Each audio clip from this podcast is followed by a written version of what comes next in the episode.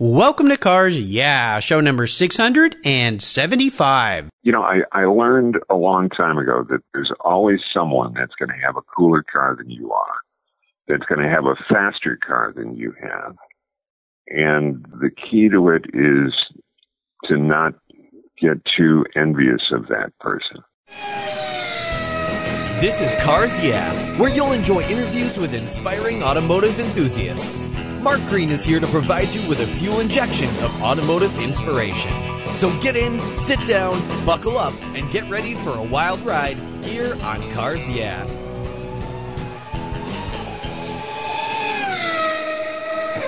Hello, automotive enthusiasts. I am revved up and so excited to introduce today's very special guest, Paul Bryan. Hey, Paul, are you buckled up and ready for a fun ride?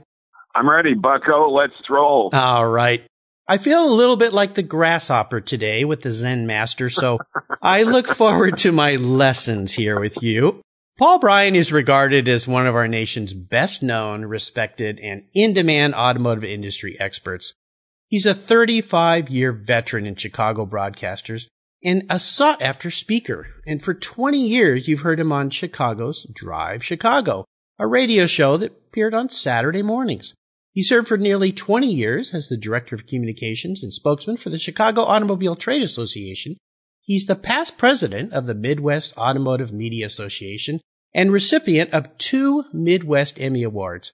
And he was inducted into the Legends of Motorsports Guild's Hall of Fame. And in 2014, he founded the Bryan Group, a consortium of fellow experts focused on investment banking opportunities in the automotive industry. And Paul also teamed up with a past Cars Yeah guest, Lauren Fix, on their His Turn, Her Turn, a video new car review show. Very cool. So, Paul, I've told our listeners just a tiny bit about your incredible history here. So take a brief moment, please, and share a little more about your career and, of course, your passion for automobiles. Oh my gosh! You know, it's uh, well. First, thank you so much for the invitation. You're welcome. I'm thrilled to be here, and it's you know it's a, it's a weird thing when you look back and you say you know quantify or describe your career in, in a minute or two. uh, when I've gotten a, a lifetime of pleasure and uh, and frustration and joy and heartache and all all of the things at both ends of the continuum but always attached at, at one point or another through a common thread of the automotive world. And I feel very fortunate that I've been able to, uh, you know, do what so many people seek to do, which is to be able to go ahead and, and live life and do it to, in, in an arena that is your passion. So I, I, I, I only wish that more people would be able to do that. There, there's some poor guy out there right now that's having to, you know, juggle with a jackhammer for eight hours a day on a road crew or something like that. And while it's it's good work and honest work, and I respect all work, you know, he's got to come home at night and he's going, hmm, is, is that all there is? I'm, I'm able to come home at night and and go, boy, not only is that something that that fits into the is that all there is because I know that there's more I'm able to chase it, and thankfully, it's it's been fairly successful. So yeah, fairly brilliantly, I think. You fit the mantra here at Cars Yeah, inspiring automotive enthusiasts. You figured out the secret sauce to life, and hopefully together today we can inspire a few other people that, uh, you know what, maybe you can figure it out too. So as we continue on your journey, I always like to start with a success quote. This is some kind of saying that's been instrumental in your life and your success. And I always say it's a great way to get the inspirational tires turning here on Cars Yeah. So, Paul, take the wheel. I've I've had so many successful quotes that I've had. I'm, I'm a big fan of uh, I'm a big fan of Winston Churchill. Ah, actually, uh, yes, I, I, I love I love uh, that here's a guy who had quite humble beginnings, rose through the ranks, became Lord of the Admiralty, and then uh, then they booted his butt out, and and, and it wasn't until Clement Attlee and, and the group got rid of him uh, before World War II, and, and they screwed up, and and Churchill wound up running the, the country. But uh, I, remember the first time I heard someone say, someone tell me the story of the famous quote of Churchill when he made a commencement address. Mm. And he rose to the podium and walked to the podium as Sir Winston would have done. And he said, never give up. And then he sat down. And then he thought for a moment and he walked back to the podium and said, never, ever give up. And then he sat down. Yes, So, brilliant. you know, it's it's not long, you know, but but it works. It's not uh, you know my favorite biblical uh, phrase. He he who shall also also shall he who, which nobody's ever been able to decipher, but still fun. yeah, absolutely. Uh, Yeah, Churchill was the master uh, orator, of course, and uh, his that famous quote. Oh my goodness, I think it's helped inspire so many people. And not only inspire them, but I tend to have a touch of sarcasm in my humor. Yes. some people might might say that, and, and there's always the famous Attlee quote where uh, he said uh, that Attlee was a humble man. He said, but he had quite a bit to be humble about. yes. Yes, absolutely. No, it's a great quote. It speaks for itself. Doesn't have to really be explained in any way. You just keep on keeping on. I think that other quote of his, when you're marching through hell, just keep marching. Yeah, exactly. Let's go back in time a little bit. I'd love for you to share a story that instigated your passion for cars. Is there a pivotal moment when you look back on your life that you realized, oh my gosh, I'm a car guy? Yeah. Oh, sure there was, and and I I remember it like it happened yesterday. I was uh, I was 15 years old, and my brother was doing timing and scoring for Sports Car Club of America. Bruce was uh, four years older than I was, and he had been invited to be part of the timing and scoring crew for SCCA at the 12 Hours of Sebring. And I was uh, I was pretty deeply involved at that point. I wasn't a particularly great athlete.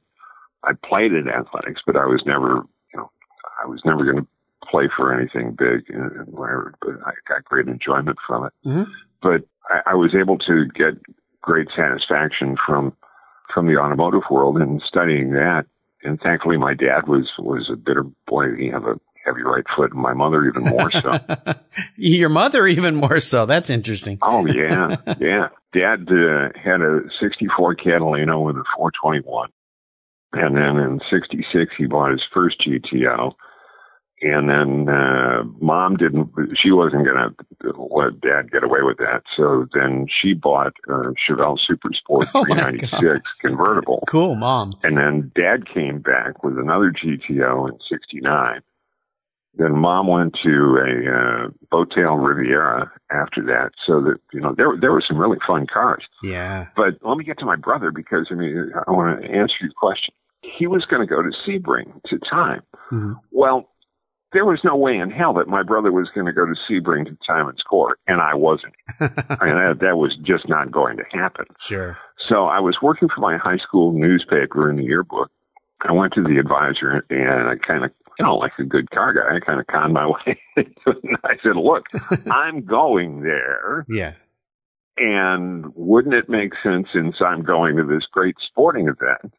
If I had a little better access, I could write a much better story and, and do that. And so he took me to the local newspaper in uh, my town here in southwest suburban Chicago and introduced me to the sports editor, a guy named Roger Rohn. And, uh, and we spoke for a while, and he said, "Yeah, I've I've got no problem." He said, "You seem to be pretty mature about this, and it's uh, all right." So he he wrote to a guy named Fred Kingsbury, who was the media director for Sebring at the time, got me credentialed.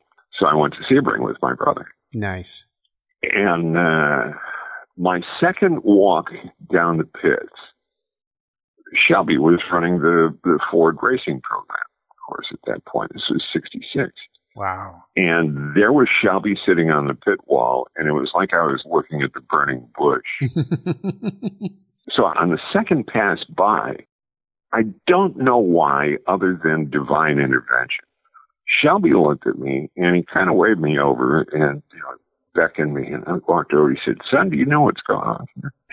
and I said, "I said, well, kind of, Mister Shelby. You know, I couldn't believe it. He was yeah. talking to Talking to me? I said, well, kind of, but not really. I said, I'm learning. He said, well, then learn where you where you're going to learn something. Have a seat. So he sat me down on the pit wall with him Oh my gosh. and told me, you know, okay, we're watching, you know, it was Gurney Miles, AJ Foyt, and uh, Lloyd Ruby Man. in the GT40s that year, and then a whole bunch of other activity that was going on. We're watching him, we're doing that. We're watching Scarfiotti and the Ferraris. We're doing this and this and this, and with Jim Hall and, and Phil Hill and the Chaparrals and stuff. Oh, my head was spinning. well, well, that day began a, a 45 year friendship with Carroll Shelby. Oh my goodness. I mean, we, we became quite close friends and he mentored me. He was, uh, uh, l- later on in life, I'm, I'm sure that he would be proud to say that uh, he had a thing for my ex-wife. Uh, you know, but if you, if you knew Shelby, you'd say, well, that's not unusual. He had a thing for everybody. oh my gosh. Wow. And uh, so uh, I moved to Dallas for four years. I I ran WFAA radio in Dallas for a while, and Shelby was in the area, and so we we really connected a lot down there. And I Mhm. started cooking chili in competition. And actually, actually, I got I got a great Shelby story. It's time to depart. When you cook chili, being at the radio station down there, you get invited to judge all kinds of things, beauty contests, you know, famous cheese, who knows what. well, in Texas, there, you know, there's a lot of uh, there's a lot of chili cook-offs, yes. and so I would get invited. You know, people were listening, and, and they said, "Well, the guys in the food, let's let's invite him to come to a chili cook-off." So came out, judged a couple of them, and there was this uh, group of folks down there called the Bottom of the Barrel Gang, and and uh, it was a, a team that seemed to be pretty successful and and really good folks. And they kind of adopted me, and and they said, "Look, Yankee boy." uh, if you're going to come down here and tell us whether we've got good chili or not, it's time for you to put up or shut up. Start cooking. Yeah. And I went, okay, I will. And so the next week I showed up and I cooked with them. And I, I had a, uh, I think my first cook-off, I finished 10th.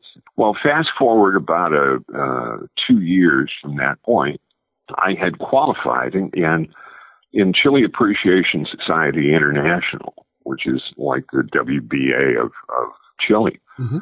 you have to get points to cook at the World Championship at Terlingua, Texas. Okay. You don't just show up. So I had earned my points, and, and a number of other team members had as well from the bottom of the barrel, and we went down to uh, Terlingua. Well, Shelby was doing a lot of work for uh, Chrysler at the moment, Mhm. and this was in '83 and he had arranged for a truck.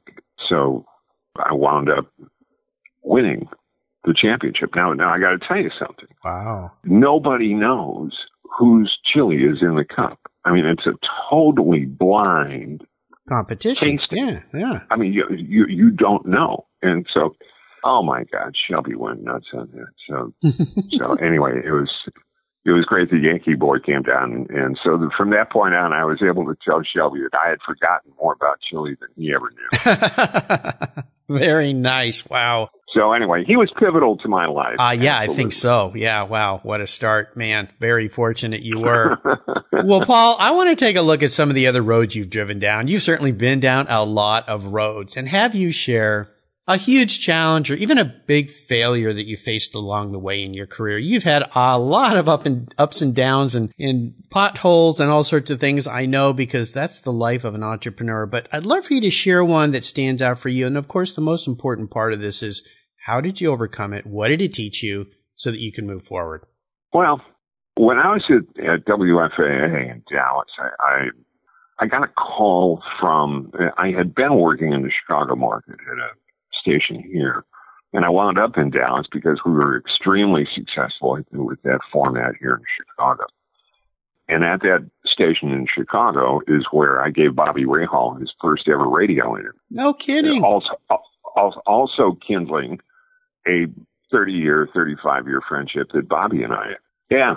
I mean, I got a call Wow. from the guys at Road America. At Road America, they called and they said, Hey, we got this kid. He's local. You know, he's been racing with Walter Wolf over in Europe, but he's going to run Can this weekend. We're looking for a little pub for him. Can you, can you give him some airtime? Yeah, Yeah, sure. Because I had a warm spot in my heart for Road America. of course. So uh, put him on the radio, and and so that's how Bobby and I became friends. Oh my gosh. So uh, then I moved to Dallas to install the format that we were doing here down there. Spent four years there, great years. Love Texas, great place, friendly people. And I could probably go back that fast. I really loved it. Mm-hmm. But then I got a call from WGN here in Chicago. Well, that's like being a kid from Brooklyn and getting a call from the Yankees, you know, you know, from the Bronx rather. I mean, you know, you're you're going to go. Yes. I mean, if WGN calls, you're going. Mm-hmm. So I did, and I spent four years at WGN, almost five. And the biggest problem I had, biggest challenge I had was that I had this sport that I love. And I was on a station that was butt deep in the Cubs, mm. in the Bears, mm-hmm. in DePaul basketball, in Notre Dame, and with management to, all the way up the Tribune Company to Notre Dame. And here comes Carboy. yeah. Know, Who are you? well, yeah. Well, you know, why? Why? What are you talking about? And, and I really felt, you know, I, I was doing everything I could to, to try to get a toehold and I really got nowhere with it. I mean, I never got anybody to become true believers. And, and mm-hmm. the and the the sad part is that they never really understood the linkage between motor racing and selling cars. Mm. And how that could have been an avenue for the sales department at the radio station right. to really capitalize and and endear themselves to the people who were building passenger cars mm-hmm. via this other route, and it, it just kicked my butt. I, I just couldn't. I tried every way possible. So I, I had done enough. I uh, tried every avenue. I tried a standalone show on Sunday night called Motorsport Today, and there's there's still a, at Siebken's Bar at Road America. There's still a, one of my show decals up there. Very cool. Long sucker, yeah, which is fun. So then I had great contacts in the industry, and were, uh, Alfa Romeo was about to come into IndyCar program, and I got a, a call to come over and consult them in uh, Milan about a best strategy for media and marketing. They were coming back into the states with a, with a 164 at that point, and I, I flew to Milan. Spent a couple of days with them. Flew home. When I got home, there was a message on my machine that said, "Can you come back tomorrow?" Hmm. And so I thought, well, okay, I guess so. You know, we, you know, it was one of those we got to talk things. So I went back and made me an offer to uh, to uh, join the team for media and marketing communications and stuff like that. So, wow. So I wound up uh, working for three years on the Alfa Romeo IndyCar project.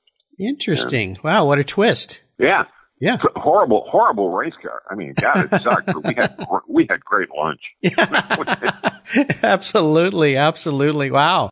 What a story. Yeah. Bobby was a guest on my show just a few weeks ago. He was kind enough to, to be a guest here on Cars. Yeah. Wonderful guy. Uh, of course, we all know about him. It was really sure. nice to get to talk to him on a personal uh, note, just like I am with you today. So, uh, yeah, very fortunate. Fun. You got to know him way back when. Now he's a superstar. Yeah. yeah, absolutely. Very successful, obviously.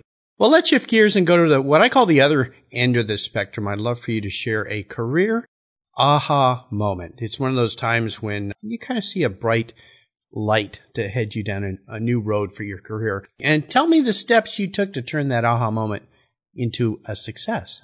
I don't know that anybody's aha moment comes with one step. I yes. don't, I, I, really don't. I, I think that it's an amalgam of all of the different life experiences that you have and it's it's very much that amalgam is made up of both the the successes and the, and the horrible lows and, and the stuff that makes you want to jump inside a gin bottle and God you don't. when the Alfa Romeo thing was over, I was pretty down because, you know, we had such, we really did have hopes for that car. Mm-hmm. I mean, that was supposed to be the Ferrari Indy car. Mm. And uh, then the guys at Fiat, the Agnelli family, said, no, we, we want we want Ferrari in Formula One. We want Lancia in the uh, WEC and in the Rally Championship. And we want Alfa Romeo in Indy cars. Mm. That's how we're going to split up our, our efforts. Mhm. Well, we spent a boatload of money on that program with not a whole lot of success, frankly. So when it was over, it was over. It felt bad. Uh, I started doing color for the IndyCar Radio Network. I was kind of uh, John Madden for, for them. And I didn't really know what the next step was going to be. Paul Page wanted me to do color. He said, you know, come on, it was, it was better to sit down and do stuff like that. So I was doing it. And concurrent, concurrent with that, I got a call from Jerry Cizek at the Chicago Automobile Trade Association, who uh, who produces the Chicago Auto Show. Now, I I had grown up from being a little kid going to the Chicago Auto Show. That was always a big day for my dad to take my brother and me to the auto show. Back in those days, that was a coat and tie deal. Oh And yeah. We'd go to the auto show and then we'd go to the pump room or some big deal restaurant downtown with dad. I mean, it's one of his shining days of the year. He loved taking his boys. Cool. So I, you know, it was another one of those, hey, let's have lunch calls. So I did, and I had no idea what he had in mind at the moment.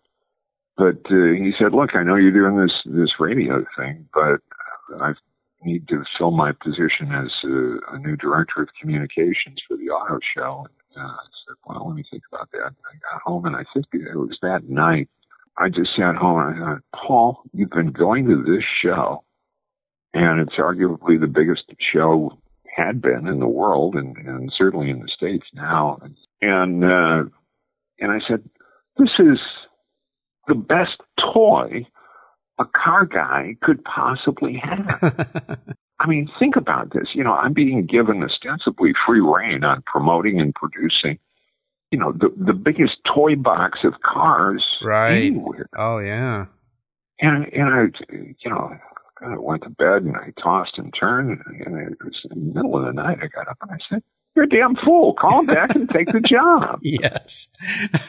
So, uh, so I did. Yeah, twenty years later, I, said, "Boy, this has been fun. uh, I, yeah. I want something, I want something new." But you know, I think so. and and the and, maybe the oddest thing is that if you were to ask me at year three if I would ever see year four, I'd say no. I was going to do something else. Mhm. And then It just kind of snowballed and grew and grew and grew. yeah, yeah. Wow. Absolutely very cool. Well, you've had many proud moments in your career. You've received so many accolades and awards and things, but is there one that stands out for you? Uh, taking my granddaughter to the auto show. That's nice. Yeah, yeah. Carrying on the legacy. yeah. I mean, she's, you know, my daughter always says, Dad, you're a carrier. and I gave, I gave it to her. My daughter's out there blasting around in her five series BMW. And, and now we, we got Quinn, my granddaughter, into her, her first go karts this past summer. Cool. So she'll be into, uh, into those this upcoming year. Yeah. got her into some indoor places now over the winter time. She's got some pretty good instincts. I, wa- I want her to be able to feel the car and feel what it's doing. Mhm. I, I, I think from an industry standpoint, there are too many systems that are built into cars right now to make a driver feel that uh, that they have detached responsibility Yes. to what their contribution is to the driving, the exercise of driving, the, Mhm. the, the job of driving. Right. You know, while all the systems are there for a reason, it, it almost insulates the driver too much. So you, I, I'm a firm believer in making sure that shut off all of the systems so that you are, a, a driver will understand what a push is, what oversteer is, what a car feels like in your butt. You know, so Yeah. you know you you instinctively know what it's doing rather than having to lean on the systems to do it. Right. So, so taking her to the show and seeing her get excited and the people, uh, thankfully, I'm, I'm, I'm recognized by a number of people and she'll say, Grandpa, who, who is that? Who is that, Grandpa? Everyone here knows you. Yeah. you know, and, and that's kind of cool. Uh, you know, yeah, that- that's more that's than kind cool of. grandpa syndrome. That's more than So- kind of cool. Yeah, very fortunate indeed. Yeah. I've, I've been very fortunate. Uh, the, the saying goodbye as uh, president of the Midwest Automotive Media Association. I think that that's uh, that's something uh, hmm under under my time. I was able to put together a deal with with the people at Road America for bringing the entire industry and all of MAMA, all of the Media Association, up there for uh, for the spring rally every year, where the track just said, "Hey, here's the track." I mean, they, they came to me and they said, "Look, we we need to get more media up here. What can we do?" Mhm. I said, "George." I've got this event that happens every spring where it's going to be 100 media and probably 200 manufacturer PR people and support folks. And I need your track for a day. Done. It wasn't even a one punch fight. It was like a half punch fight. nice. And the people at Road America have been so gracious and so visionary in that. And they've never charged us a dime for it. Mm. And it's, uh, it's really good. So I, I, that's a nice legacy piece. Uh, yeah, just a little bit. I had the incredible fortune to vintage race at that track, and uh, it felt like uh, Isn't it fun? felt pretty special. Yeah, after Yeah. knowing about it for so many years and going there and getting to drive there, so cool.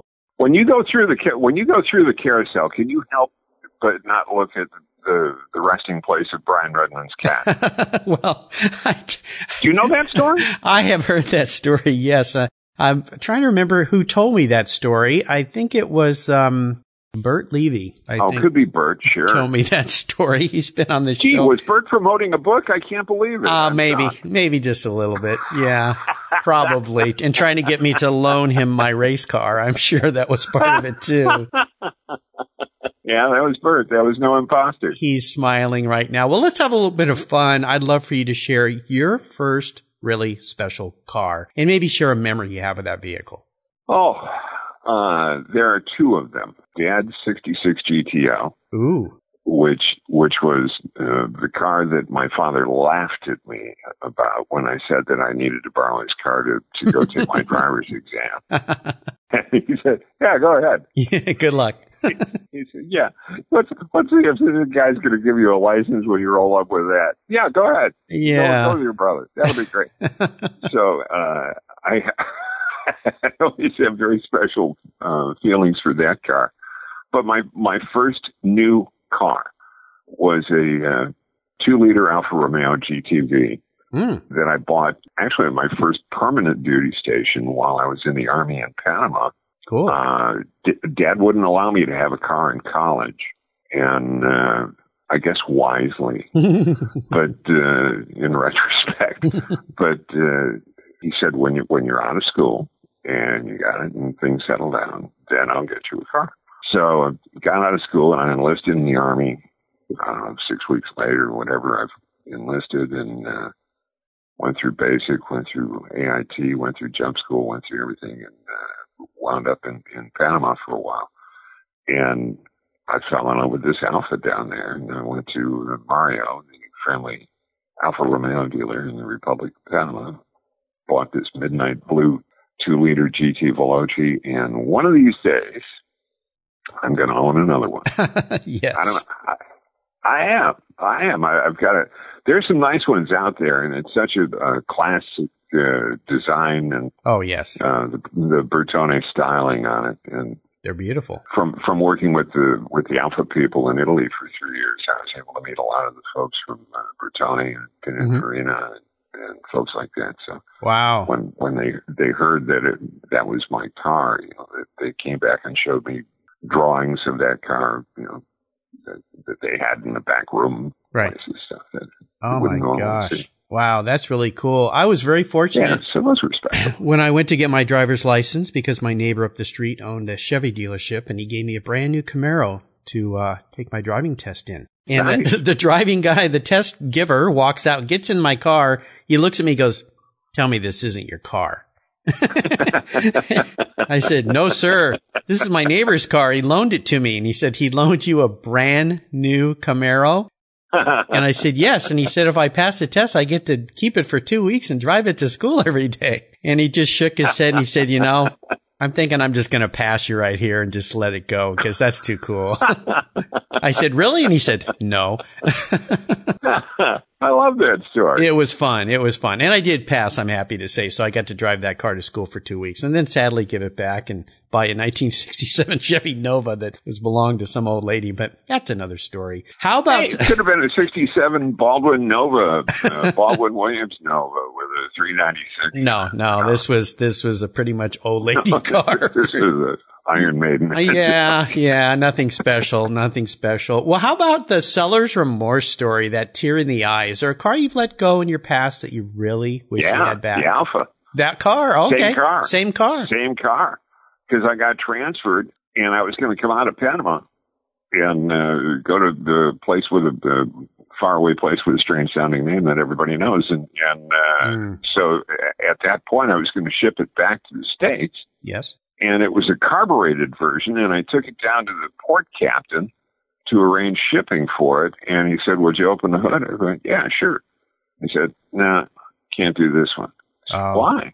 Because it, it had uh, uh, carburetors on it instead of the fuel engine. Oh. And so I went back to Mario, the friendly bandit uh, there, Bandit. who was going to charge me $1,100 to convert it over to the fuel injected hmm system. Well, you know, come on. I was a spec four in the army making a, you know, fat 170 bucks a month or whatever it Yeah, was. that was a fortune. point, You know, 11, 1100 bucks and I, I couldn't ask dad for it. Yep. So Had to let it go. sold it to, uh, Senior Master Sergeant Bob Kenward, United States Air Force. I you, even Bob. remember who I sold it to. Wow. Well, you know what? I think you're going to get another another one of those. And first and foremost, thank you for your service. I really appreciate that. But I Oh. think I think you're going to have another one of those in your life. Uh, it sounds like I can't wait to see you driving down the road in that car. Well, let's talk about today and tomorrow. Uh, you know, you're you have the privilege of being my first guest here on Cars Yeah for 2017. So happy New Year to everybody out there listening, and happy New Year to you as well, Paul. Thank you, sir. And, and back at you. What has got you excited and really fired up for this new year? Oh, my God. Uh, I, you know, when I look back at 16, there's so much going on in the industry right now. And, and I, I, I think I'd, I'd have to say is the influence of the new incoming administration and how that's going to alter the course of what's been going on in the automotive industry is going to be extremely interesting to follow Mm, okay. we're kind of on the on the cusp of a what I think is going to be a pretty radical change in Washington think about the way our cars are regulated, Mhm. especially from the EPA standpoint. If you were to look back over 30 years, uh, if you went back, we, we first had catalytic converters mandated on cars in what 75, Right. and from that point on, we've had this steady march to more and more MPG, more and more. And, and at first, it was a little bit slow, and then we got into a it's a bell curve thing. And and I would suggest that we're way on the far right side of the bell curve right now, and the amount of money that I see dedicated by the OEMs to get infinitesimally smaller return on investment Mm. to meet what I and many of them say quietly and without attribution. You know, Christ, you know, I, I, can't, I can't meet numbers like that, Yeah. like what they're talking about. What are they nuts? Mm-hmm. And I look at them square in the eye and say, yes, they are. uh, I mean, I, I want, uh, I want clean water and clean air for my granddaughter and, and for her children and, and the like too. But my God, if, if you were to take a look at the amount of pollutants that we put out now versus what we were putting out in 75 when we first started this, it's a tiny fraction of what's going on. Mm-hmm. And I, I go on launch programs now at least once a week and, and sometimes two, where I will see manufacturers who are touting, oh, well, we switched to this steel or we changed this here because we were able to save four pounds. Uh, we drilled out the brake pedal stem with little holes in it, uh, which we think look really sporty. But the main objective was really that we lost four ounces on that by doing it. And and you look and you go, seriously, really? That's what's going on. So the cost to the consumer and the cost to the industry is not justified based on the return of meeting goals that are set by in, environmental ideologue mm-hmm. With no understanding of how the industry works, with no understanding of what the costs are, nor with any tolerance for what it costs, because they're, I mean, this is their crusade. Right. You know, my God. I mean, look, look at what happened, and, and I am in no way defending Volkswagen. What, what Volkswagen did with, with the diesel problem, I don't think was right. And yet at the same time, you think to yourself, well, crying, what, what are they, what are they going to do? Yes. When, you know, the, the senior management says, you must make cars that are going to meet these MPG requirements mm-hmm. with these emissions requirements. And if you don't do it, we're going to find people who do. Well, so then we, you go, wow, you know, geez, you know, we, we better do something pretty creative, guys, because from a basic engineering standpoint, and until we get to the point where where Captain Kirk is able to go to Scotty and say, "Give me new dilithium crystals," we're, we're burning dinosaurs, folks. I mean, you know, get used to it. So it's crazy for us to be spending that amount of money for such a diminished return. Mm-hmm. Now, $16 billion Volkswagen has been fined on this. I don't think that that's 20% of what it's going to ultimately wind up costing them. Mm-hmm. I have been forecasting about a $100 billion impact to that company based on this. Now, when you've got a $200 billion company and take away 50% of their market cap, that's big. Oh, yeah. I think that you may, you may see, you may see, uh, uh, some selling off of brands by mm-hmm. Volkswagen Group in order to raise cash. They're they're out in the cash market right now. Yes. I mean, they they have unfunded pension liability that they have to live with, just the same as if you're California or if you're Illinois or whoever. Mm-hmm. So they're going to have to do something. But I think that uh, that the administration that's coming in is going to have a more sympathetic gear to that, maybe a more realistic gear to that. Mm-hmm. Now, that's going to be driven top down. And I lived through this before when Ruckelshaus was brought in uh, during the Reagan administration. Everybody said that Ruckelshaus was going, oh my God, we were going to be wallowing in garbage and, and we wouldn't be able to breathe. And we wouldn't be able to drink water, yes. et cetera, et cetera. And, and well, we all know that that came true. and uh, so I, I think that uh, Attorney General Pruitt, when he becomes the uh, the head of EPA, I think it's going to be a pretty exciting story to watch. We're going to watch that. I wonder if this is the year that Elon Musk and Tesla really get uh, outed for being the, the, I don't know, I call him the Professor Harold Hill of, of the automotive industry. Got a band there. Uh, I want to see a band. I want to see a much better band than what's coming out. But, you know, look at this. We sold 165,000 electric vehicles last year mm-hmm. based on a market of 17 million cars that's the percentage on that is seven tenths of one percent. Pretty tiny. And and now as part of the part of the VW settlement is they've got to spend two billion dollars for electric vehicle infrastructure changes. For what? And and on top of that, why is VW able to or why is the EPA able to take money as penalty and not have that money go into the general fund? Since when does the EPA have have their own funding mechanism? I think that's going to end pretty radically under under Pruitt. Mm-hmm. You know, and and for Volkswagen to take two billion dollars and invest it in EV infrastructure, which they have to go to. I mean, they've abandoned diesels. They understand their diesel days are over. Right. So they've got to go to to electric vehicles, and then they they don't have to release their data apparently for a year after they finish it. So they're going to have that much of a lead on the rest of the industry. Oh, that's not fair. Well, there's going to be a lot to see and a lot of changes. I'm absolutely certain of that. Wow. Well, very well said. Very thoughtful. I mean, you're a guy who's been in the industry forever, so you've seen it from all different angles and facets. So I really appreciate your perspective. Speaking of perspectives, here's a very mm-hmm. introspective question for you, Paul. If Paul oh, was oh a, if Paul was a car, what kind of car would Paul be and why? if I were a car, oh boy, I got to turn into a transformer. I've already done that once in my life. and and not the way you think. I you know, let me let me let me amend that. You know, I you know I didn't used to be Phyllis. Uh, now that's a story. I just, boy, I just got a, I just got an awful interesting story here on Cars Yeah, didn't I? uh, what, what would I be? Yeah, I think I'd probably, I think I'd probably be something uh, from BMW. I'd probably be a, a, a mid-size, either a five or maybe a seven car, but short wheelbase seven, not the long one. mm-hmm. You know, Lauren Fix and I do a lot of video work together for a series we call His Turn, Her Turn.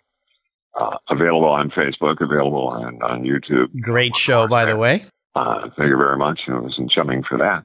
And uh, it's, it's kind of funny because our roles get reversed a lot of times a lot, because you would think that Lauren would have the perspective of being uh, the more practical mom, you know, mother of two, you know, I've got to go to the store, I've got to do things like that. You know, Lauren's a hot foot. I mean, Oh she's yeah, like my oh yeah. And uh, so, uh, so of s- probably a seven series BMW, huh? yeah, I think so. Okay, okay, kind of stable, established, well built. It will get you there, reliable, comfortable. Does that make sense? I think so. I think so. Very nice. Okay. Well, you know, it's a goofy question, but um, I get a lot of very interesting answers. So uh, thanks for letting me take you there. Well, Paul, up next is the last lap. But before we put the pedal to the metal, let's say thank you to today's Cars Yeah sponsors. If you own collector cars and still have a little bit of money left over, congratulations. You're ahead of most people. But what should you do with the money you don't spend on cars? Talk to Chris Kimball, certified financial planner practitioner. For over 20 years, he's been helping people just like you and me with their financial planning and investments. And he's a car guy too. Call 253-722-PLAN. Or you can view his website at www.chrisvkimball.com. Make sure your investments are running on all eight cylinders, or 12, or 16. Securities through Money Concepts Capital Corp. Member, FINRA SIPC. I'll never worry again about having a dead battery with my NOCO Genius Boost Jump Starter. This compact tool fits in my glove box and features rechargeable lithium battery technology that'll jumpstart a dead battery in my car, boat, truck, or RV. The Genius Boost features built-in spark-proof technology and reverse polarity protection to safely jumpstart any of my vehicles. The compact, ergonomically designed clamps are built from solid copper for maximum conductivity. There's a built-in ultrabright dual LED flashlight with seven modes, including an SOS and emergency strobe. I use my Genius Boost Jump Starter to charge my phone, tablet, and laptop while I'm on the road or if the power goes out in my home. The unit itself is easily rechargeable in my vehicle.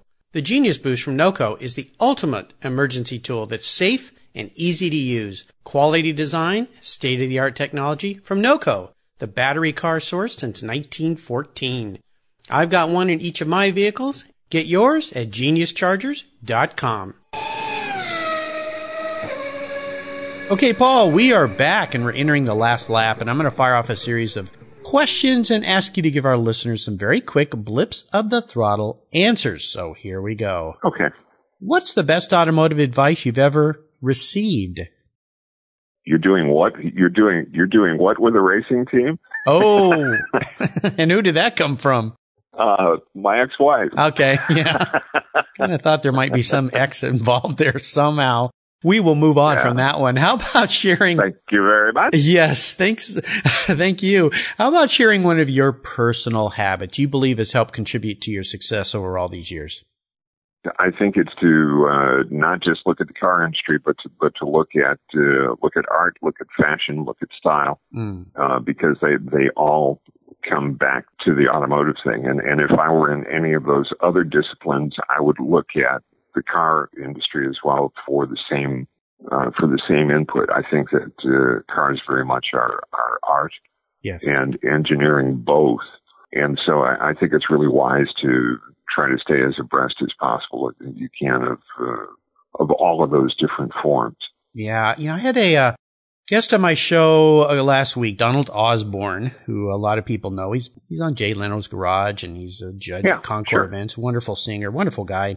He just uh, published a book, uh, Stile Transatlantico, a book about transatlantic style in automobiles and how the U.S. market influenced the European market, European influenced the American market, and how they all kind of intertwined and interlace. It's a it's a wonderful book. I'll have to uh, have Santa bring you a copy. Uh, well, Santa's past tense here since we're in the new year, but the new year I think it'd be great for you to get your hands on that because it talks about the same kind of thing. How about a resource? Is there a resource? That you really enjoy that you think the Cars Yeah listeners would like as well? Well, I, I always uh, Dutch Mandel and I have been buddies for a long time, and, and me with his with his father Leon before that. So uh, and Keith Crain as well. So if anything is breaking, I I generally feel like automotive news has the best inside information in, in the industry. Yeah, awesome, great resource. How about a book? Is there a, a book you've read that you think we should add to the uh, guest recommendations list here on Cars Yeah? Go like hell. Ah, AJ Baime. Yep. great. Yeah. Go like hell. Very it's, it's nice. Great. It's so fun. Yeah. And uh, got to spend uh, better part of a day with Pete Brock uh, last year. He was in town doing a, a book signing, and we wound up hanging out for the day. Ah. And uh, because we were both tied at, at the hip and at the brain with Shelby, mm-hmm you know, it, it was really fun to just spend time and, and we were reminiscing about Shell and it was just great times. Yeah, I was, I was so fortunate. I spent a weekend at Pete and Gail Brock's house and I remember sitting out on his deck there in Henderson overlooking uh, the lights of Las Vegas. And he started telling me his days at uh, Shelby when he was designing the Daytona and stories about Carroll. And it was just, I had to pinch myself because I'm going, how did I get here? How do I get to listen to this? Yeah. This is absolutely yeah. amazing. And Pete was a past guest here on Cars. Yeah, what a wonderful guy. Ask, ask me who my favorite person to, to share a scotch with. Okay, Paul, who's your favorite person to share a scotch with? Funny you should ask that. Yes. Ian Callum, Ooh. the lead designer, uh, Ian Callum, yes. the lead designer from uh, Jaguar, the head of design for Jaguar. Mm. Really, really deep thinker, art appreciator, uh, teller of stories. I think that Ian is going to wind up as being truly one of the great giants of, of design in our industry. And watch the things that happen at Jaguar. Oh, yeah. Wow. Well, you'll have to introduce me to him. I would find it to be a dream to have him as a guest here on Cars. Yeah. Wow. Yeah. Yeah. You should. I'll, I'll, I'll get you tagged up with him. There you go. I would appreciate that. Well, listeners, you can find links to all these great resources Paul has shared on his very own show notes page at carsyeah.com slash Paul Brian. And there's also another great place on the Cars Yeah website called Guest Recommended Books where um, Go Like Hell and all the past 674 guests here on Cars Yeah books are listed for quick, easy clicks to buy. All right, Paul, we are up to the checkered flag, and this last question could be a bit of a doozy. If you could have only one collector car, something fun in your garage, money's no object. I'm feeling kind of flush today, so uh, I'll buy you whatever you'd like. What would that vehicle be? And more importantly, why? I'll tell you another car that I really want because it, it has modern technology in it with ties to a, a really golden age of sports cars is a BMW Z8 mm. which was made for what only about a, a three or four year run. Yes. What about about 10, 12 years ago or so. Didn't get particularly wave or rave reviews, but uh, I, I think just because of the styling cues and, and the homage notes to the 507 is what what makes it. It's like looking at a 507 that went to some fountain of youth. and uh, Henrik Fisker uh, was the, the lead designer on that. And if if you take a look at a Fisker and take a look at a, at, uh, a Z8, you're going to see a lot of similarity there. And also, if you take a look at the back of a Z8 and uh, and the back of the Mercedes SLS, uh, yes, just going to say, yeah, the SLS for sure. Wow, what color would you like? Uh, I'd like a, uh, a silver. Okay, classic. Silver with a black, you know, okay. with a black convertible top. And, and you know, that's the weird thing about that. That car is the only convertible I've ever lusted after. Oh, okay. I have been such a devout coupeite. Mm-hmm. Uh, my my person my personal 911 is a coupe. I think that a 911 with a convertible top is an abomination against nature. It's, it's what's wrong. It's everything that's it wrong just in the doesn't world. quite work for me either. I understand. The F-type Jaguar coupe, the E-type Jaguar coupe, Mm, yeah. on and on and on and on and on. I, I've just been such a uh, coupe guy. But for some reason, that car, I could see, you know, take take your 40s, 50s era. Is it William Holden? Is it uh, you know Burt Lancaster? I don't know who those are, but the guys who were driving over from uh, from L.A. to go to spend a weekend in Palm Springs. yes. That's what they would be driving. You know Satch Carlson, of course, from uh, BMW Sure. World and Roundel, and he uh, bought one of those cars not too long ago. Finally, and I'll tell you, You got a Z8? Yep, he Oh, got. I hate him. I know, hate him. I know, Yeah. I do too. Take that, Satch. But um, I got a chance to drive a Z8 uh, probably six or seven years ago, and I was blown away. I mean, after coming back from that car, um, Steve Norman, a friend of mine up here in the Northwest, let me drive his, and he used to stop by my old office and say, "Hey, check this out! I got a Bugatti. Want to drive it?" yeah. He brought me that Z8, and I got out of that car and went, "I want one." Uh, and and I I hadn't really lusted that much after those before. I thought they were pretty cool. And I remember being at an auction during Monterey Car Week years ago, and I think one sold for like eighty thousand dollars. You know, with twenty thousand miles on it. And Yeah, no, they're drawing better money than that. oh yeah, now a lot more money They're than that. drawing, they're drawing, yeah, they're drawing more than that. And if you find an Alpina out there, Oh. you better bring folded money. Yeah, wow. Well, a Z8, nice choice, Paul. I think you'd look very nice in that. It'd look nice sitting next to your 911 in the garage there. Paul, Oh, thank you. yeah, you're welcome. You have taken me on an awesome ride today, buddy. I knew you would, and I've really enjoyed getting to know you a little better. And I want to thank you for sharing your amazing automotive journey with the Cars Yeah listeners. You're very kind. And you're welcome. Could you offer us one parting piece of guidance before you rip off into the sunset in that Z8? You know, I, I learned a long time ago that there's always someone that's going to have a cooler car than you are, yeah. that's going to have a faster car than you have. And the key to it is to not get too envious of that person. Mm, yes. Uh, I, I remember when I got my my 911 and I I pulled into a gas station and I I was like the king of the world. Uh, this was just great. I couldn't believe I had this car. It's a car I had lusted after since they first popped. hmm Finally got it and everything. I pulled into a gas station and in came some guy with a with a Rolls, whatever the heck it was at the moment. And I thought, you SOB, you had to show up. Yeah. that? I was feeling so good about Yeah, myself. You had to show up, didn't Yeah. you? So be happy with what you've got. Yes. Yeah. Uh, enjoy it, wallow in it, and uh, know that it's special to you and, and uh, you bought it because it was special and it rang your chime. So enjoy the moment. Enjoy the moment. My parents used to always tell me, focus on what you have, not what you wish you had. And enjoy and be grateful for that. So great words of wisdom from you. What's the best way for our listeners to learn more about you and learn more about what you're up to these days?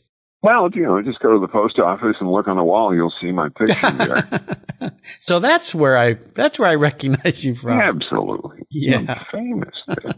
Best way is uh, uh, I tweeted the Paul Brian, T H E P A U L B R I A N. I invite people to go there. Follow me on Facebook. Uh, his turn, her turn on Facebook. We have our page there, Mhm. and tons of uh, video reviews on uh, YouTube that Yes. are that are linked to his turn, her turn on Facebook as well. There's other stuff come along that uh, you know. The the last chapter is is far from being written. Of There's course. other stuff coming that I can't talk about quite yet. That's going to be very fun. Absolutely. Well, listeners, again, you can find links to everything Paul's been so kind to share on his very own show notes page here at carsyeah.com. Just type Paul in that search bar and that page will pop up.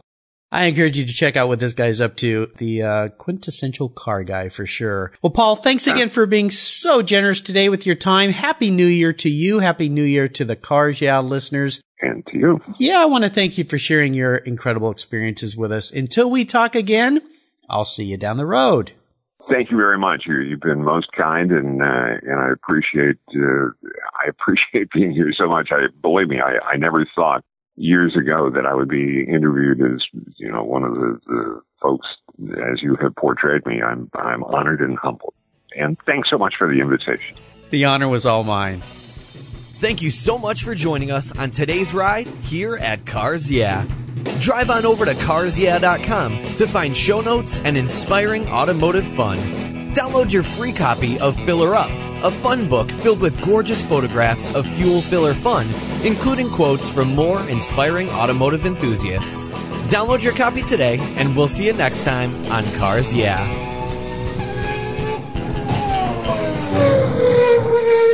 Yeah.